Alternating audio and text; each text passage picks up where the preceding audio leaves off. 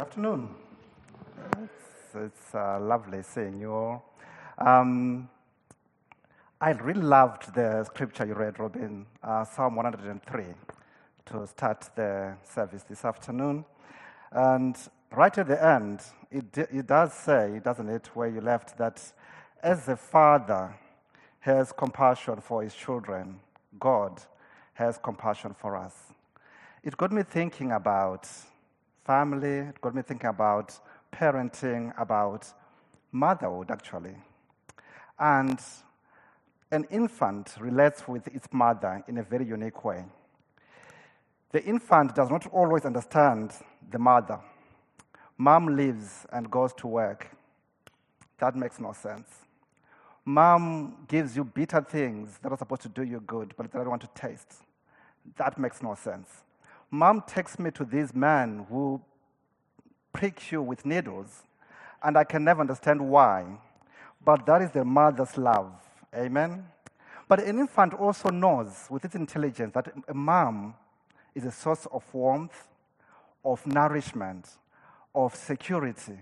So while I don't understand mom completely, I do know that I need mom to live and to survive. We are continuing today on our series, which is called The Character of God. And I think it's different from any other series we've had because we, it's easy to talk about the church. We are the church.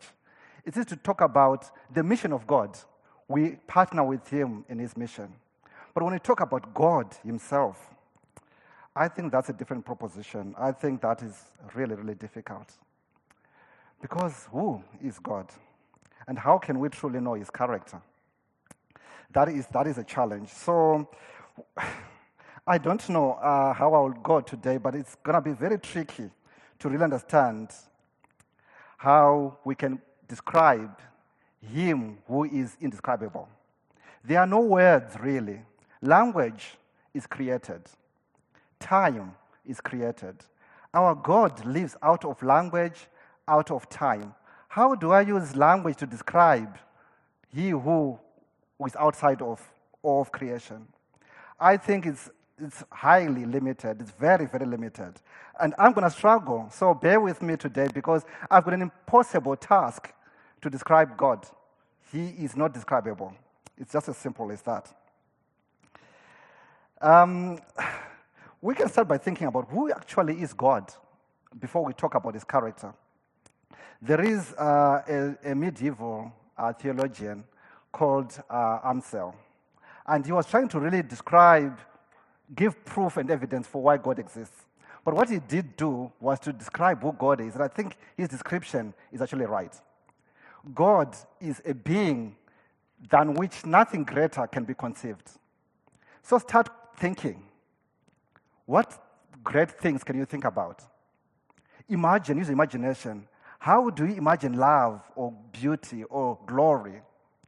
God is that which nothing greater can be conceived. I want to challenge you that your imagination combined with mine, all of our imagination put together, is something still that I can conceive. God is greater than that which we can ever conceive. And I think the, the imagination of all of creation together still falls short in describing who our God is. So I'm just here to try and get you to see the,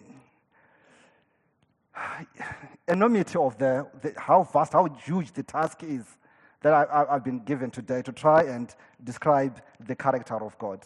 I do not think it can be done. So, God, I don't think, is there to be understood, really. He is here to be loved. Like an infant can relate to a mom whom it knows nothing about, we can too know enough of God to relate to Him. Amen? So uh, let me do something. Uh, let me promise something before I move on. Right. I think they do this in court, right? And I say, I promise by the Almighty God to tell you the truth, nothing but the truth, but not the whole truth. So help me, God. So whatever you hear today, it's going to be partially true, but not completely true. Because it's impossible with language, it's impossible with minds, it's impossible as humanity to try and really comprehend this God. Amen. Um, so Nancy did a really good, as always, um, something really wonderful last time. But before I go to Nancy, actually, I'm not alone in, in, in, my, in my promise of giving just a partial truth. Because the great apostle, who has been into the third, of, third heavens, I think, told things not to share with humanity, wrote this. And he says, We only see in part right now, and then we shall know fully. So I'm saying, if Paul could not grasp it fully, how dare we imagine ourselves that we know this God so well and completely? It is impossible, right? Right. So today we're looking at the Lord is compassionate. When I was typing this presentation, this slide in particular, I put L O R D. And I remember Nancy saying, It's capitals. It is capitals. Because it means something when it's capitalized. It means that he's relational, that he's passionate, he loves us dearly, and he wants to know us in a relationship type way. Amen? So that's the first attribute, actually. Nancy did really well to, to, to teach that to us last time and say that the Lord, the Lord, is in itself an attribute. And today we're saying the Lord, the Lord, gracious and compassionate. And if um, you are not aware already, we are in Exodus chapter 34, and it's verse 6a. I'm saying 6a just to show the first bit of, of the verse. Again, the resources I've been given to try and describe this God are not adequate. It's not even a full verse, it's just a word. So it reads, And he passed in front of Moses, proclaiming, The Lord, the Lord, the compassionate and gracious God. Hallelujah. The Lord, the Lord, the compassionate and gracious God.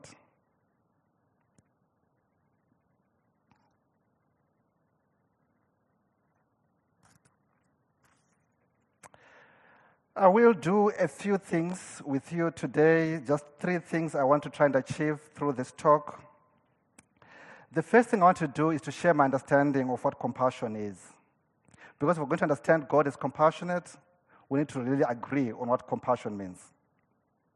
The second thing I want to do is to discuss what it means to understand God as compassionate. So, what is compassion? And what does it mean to understand God as compassionate? Then the final thing is to explore what is expected of us in the light of this truth about who God is, that the Lord is compassionate. So let's move on then. So the first thing is my understanding of compassion. Well, in our era and our time, we have to go to, to the internet, and dictionary.com, I don't know how much of a reliable source that is, says this about compassion.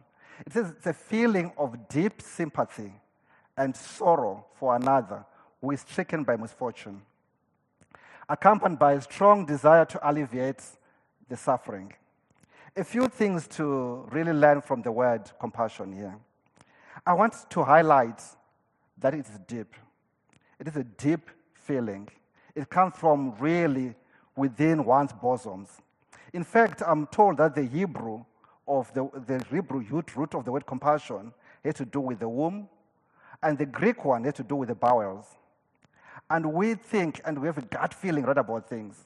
This has to come from the gut. There is something about the depth of emotion that's experienced.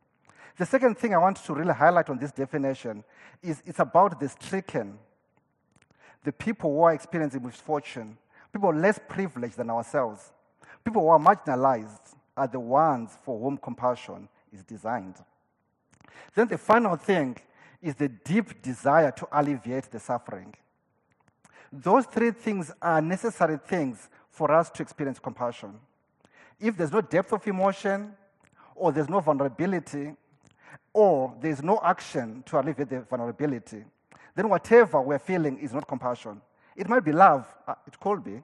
It could be even kindness. It could be anything else, grace even, but it won't be compassion. Those three things are really necessary for it to be compassion. Here is another author who talks about compassion, and this is what he says about what compassion is. He says compassion is sometimes the fatal capacity for feeling what it is like to live inside someone else's skin. It is the knowledge that there can never really be any peace and joy for me until there is peace and joy finally for you too. Two things to really take out of this explanation of compassion. The first thing is the ability to live within somebody else's skin. If you're going to be compassionate towards me, you need to understand what it means to be a, a black man. You need to understand what it is to be African. You need to start imagining what it means to be a father and a nurse. What is it like having lost your mom to a pandemic? That type of thing is what's going to help you to be compassionate towards me. If you're going to be compassionate towards the homeless, you need to imagine and feel what it's like to be on the street without a home, to live day by day without a base. And if you cannot do that, you can be loving towards the homeless, but you cannot be compassionate towards them. So, our God, if, we, if He's truly compassionate, He must be able to empathize with us in every way possible in all things. Then, the second thing to really take out of this description of compassion is that there can never be joy and peace for me if there is no joy and peace for you. So, our joy and peace are tied together. If our God is compassionate, then He's not going to rest if one of us is still lost. Peter says he does not, don't con- consider his you know, delays in coming as he's being slow and uh, taking his time. He's giving time for people to all people to repent because he is compassionate like that. So, in summary, then, what is compassion? I want you to see it as love in action. Because it always seeks to alleviate suffering, the love has to be acted upon. That's the first thing. It's also fueled by kindness.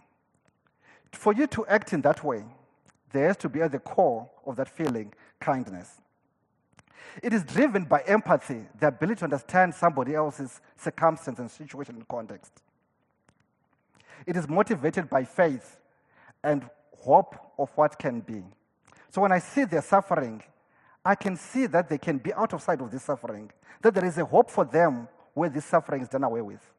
And so it's based on faith and hope. It is always based on grace, which is the ability to give than deserved.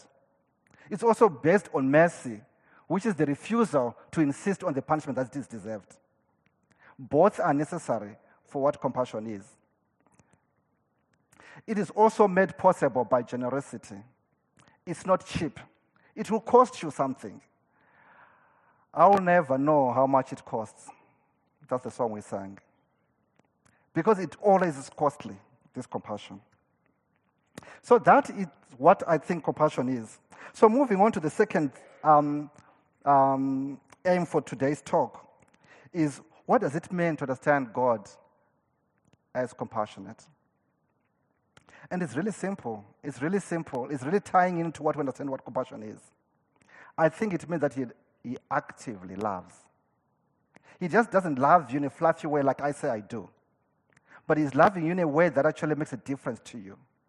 He loves you in a way that makes your life become better, to become better. He's aiming to improve you through his love. It also means that he's driven by kindness. That whatever he's doing, he's doing out of kindness. It is the kindness of God that leads us to repentance. He's also motivated by what can be for us he sees us for who we truly are. He sees us in our perfect forms, and He's striving to get us there. In fact, it says in one of the scriptures that actually He gave pastors, apostles, um, uh, prophets to the church so that we can come to the full stature of Christ. Because actually, He is motivated to get us to be whom He has called us and created us to be. He is gracious if he's compassionate, then he's gracious. And it is by grace that I stand here this afternoon speaking to you. What else would I know? Actually, there's no, no good in me that I should be talking to anybody about anything good. But by his grace, we are made to become worthy, even though we are undeserving. He's also merciful because actually, in this talk, I've, I mean, no doubt I have said something that's not quite accurate. And perhaps that deserving of death would have struck me d- dead right now. Because I'm sinful by nature. But His mercy allows me to live on and to enjoy life. That's what it means that He's a compassionate God. He sees our suffering. I don't know. Think about it for a moment. What pain are you in? Because we come to church looking cute, we, we ourselves, we look good, right? Don't we? But truth be told, we all have challenges. We all, have struggles. He sees our suffering. And what does He do? He's motivated to make us better, to alleviate those things. And He longs to relieve us of this suffering. So He came. He, Jesus rose from the dead. He came. But actually, He hasn't really completed all the work right now. We are living in the now, the kingdom is come, but not yet fully ushered in. So there is a time that's coming where all these sufferings are going to be alleviated. Examples from scripture, because I cannot base it on just dictionary.com, can I? Or this wonderful, wonderful author who talks about compassion. What does scripture say? Where can we see God as a compassionate God? We read one verse, but there is also the story of Jonah and Christ. Read them together. You will see that they're connected, these stories. God sends his loved one to a people undeserving to serve them. Both loved ones had to die for the sake of the people whom, he, whom was calling to, to repentance. And that is amazing because that's what Christ has done for us. Jonah, reluctantly, he went down to the bosoms of the earth and he sees God's compassion in that he was resurrected and brought back to life. Jesus also in the tomb saw, God, saw God's compassion by being resurrected. But God says also in Jonah, How can I, Jonah, allow this great city to be destroyed? He is compassionate like that. How can I allow Farai to be destroyed? So he moves the heavens and the earth for my salvation. That's the story of Christ, that's the story of Jonah.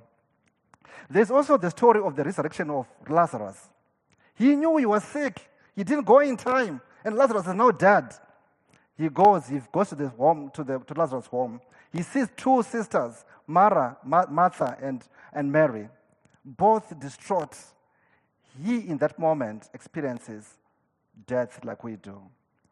He sees their pain. And what does the scripture say? It's Moved by compassion, Jesus wept. He knew he was going to resurrect, resurrect, uh, resurrect Lazarus. He knew that. This man is going to come back to life. He knew that. But he felt what we feel. We have a high priest, brothers and sisters, who in every way is able to empathize with our pains and our suffering. And the parable of the compassionate father, other people call it the parable of the prodigal sons. I refuse to call it that. This parable is really about a father who is told by a, by a child, I don't need you. I wish you were dead. I need your money, and I want to move away from you and go as far away as possible from you. The father is supposed to be furious and angry. That would have been understandable in that culture as well. But what does he do? He says, I'll give you what you want. And he sits every day looking down the road. Peradventure, my son will come back. When he comes back, he's smelly. He's, um, you can't really recognize him. He's thin. He's, he's malnutritioned. The father runs. Fathers in this culture do not run. He runs, he embraces him, even though he was filthy, and say, clothe him up. You know, give him a ring. And let's throw a party. My son is here. He is compassionate. And the other brother is outraged by this compassion and says, What on earth are you doing? And if we truly get it, guys, we too will be outraged. Jesus speaks of a parable where the laborers were hired, and this God kept going to the market and say, Are you still here looking for work? Come work in my field. You are here, you need work? Come into my field. He does that until 5 p.m. As long as there are people in need, I'll bring them to work for me. And at the end of the day, he gives them their wage, the day's wage. The others who came at 9 o'clock were outraged and said, How can it be that you, you reward these people who come in and work for two minutes? It is outrageous. I think I'll go to heaven and I'll think like, he is here. Oh my goodness. Because, you know, some people, we've committed vile things like pedophilic acts. People have murdered others. God is trying to bring them in. And th- that is our God. I feel I'm running out of time. Let's finish this. So, implications then He sees our pain and you will act to make it good. So, if you are suffering today, because in this broken world we will suffer, I, I, I challenge you to pray. Dare pray. Because even though we're not yet in the full yet, in the now, He's still delivering for some people. And He still wants to deliver for all of us. We'll see then in the future fully. But even now, there's alleviation of, of problems that we can get through prayer. So come, let's pray for you, or pray with somebody else. Restoration and deliverance are at the core of who He is. So if there are things that are um, a challenge for you, you might be struggling with some habits, He can deliver even today. But as image bearers, actually, there is a challenge for us to be compassionate too. This scripture in Matthew chapter 5, verse 45a, just Jesus is saying, Come on, be like your father, be like your father, be like your father, be compassionate, is what I will say to you. Um, I will not go through everything, because I can see Robin's face saying, Time is up. right, the story of the Good Samaritan is a story of um, three people who walked a path where they came and saw a, a body that was almost dead. Somebody has been robbed, left for dead. And a priest, who is a really good man, came and said, I think he's dead. I'm late for church anyway. I better go. And he rushed. And another good man, a Levite, came also and was like, What can I do? You know, I better be safe. He made this journey to where he was going. But a sinner, a Samaritan, had compassion he understood what it might be like if it was my brother who was lying there. You could feel the pain for this man. And what did he do? He lifted him up onto his horse. If it one horse, it meant perhaps he had to walk while this body was carried by the horse. He went to an inn and he paid two denaries, which I now know is two days' wages. You know, so paid quite a bit of money for the innkeeper to look after this man. And he had to change his program because two days later he came back to check on him. And Jesus said, Go and be like the Good Samaritan, because we are called to be compassionate. Then the parable of the sheep and the goats. Jesus said, When I come back in glory, I'll separate people. Some people will be sheep, others will be goats. And you say, I'll say to, to both people, to both sets, I was hungry. You gave me no food. I was in prison. What were you doing in prison? You, what, what do you want me to do? Go to prison? Yeah, I was in prison you did not visit me. I was homeless, you offered me no help. It's not like I was in prison and you scolded me or you, you, you put some bad gossip on social media. No, no, no. You did me no harm at all. But because you did not help me, you failed me. So we are called to be like our Father, to be compassionate, make a difference to others. Then, obviously, there are a few examples you can look. Zipporah was uh, Moses' African wife who had nothing to do with the covenant. But Moses had forgotten to circumcise his two sons. God was going to destroy Moses. Zipporah took um, a stone and circumcised the boys to serve, his, to serve her husband. That's an act of compassion. There's Ruth who goes with this widow who could give her nothing. In fact, another, another mouth to feed. And that's a beautiful story of compassion. Boaz when nobody would look after this widow, Boaz said, I'm a kinsman redeemer.